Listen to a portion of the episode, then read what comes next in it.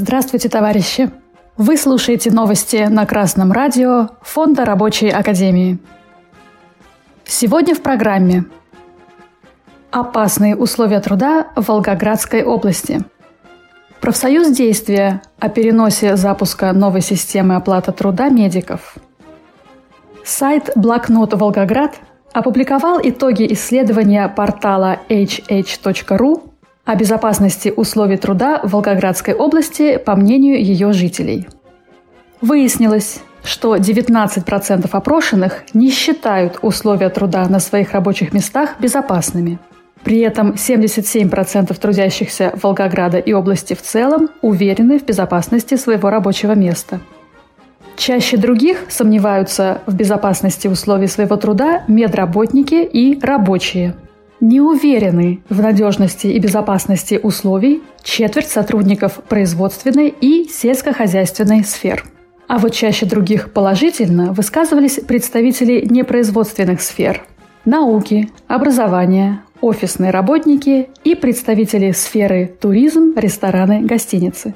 Также выяснилось, что мужчины-респонденты чаще, чем женщины, отмечали опасные условия труда – только сами работники заинтересованы работать в безопасных условиях труда и на исправной технике.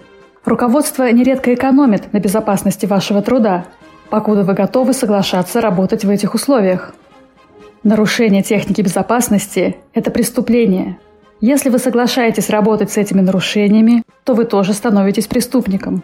В тех случаях, когда из-за нарушения безопасности труда есть угроза вашей жизни и здоровью, или жизни и здоровью окружающих, не стоит приступать к работе до тех пор, пока все нарушения не будут устранены. В начале июля правительство Российской Федерации перенесло на 2025 год внедрение так называемой новой системы оплаты труда медработников. Об этом сообщают Орловские новости со ссылкой на координатора Орловского отделения профсоюза медиков «Действия» Дмитрия Серегина.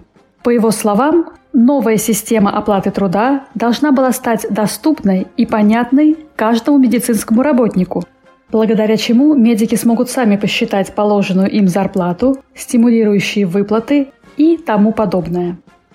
По мнению экспертов, на выплаты по новой системе оплаты труда потребуется 500 миллиардов рублей в год.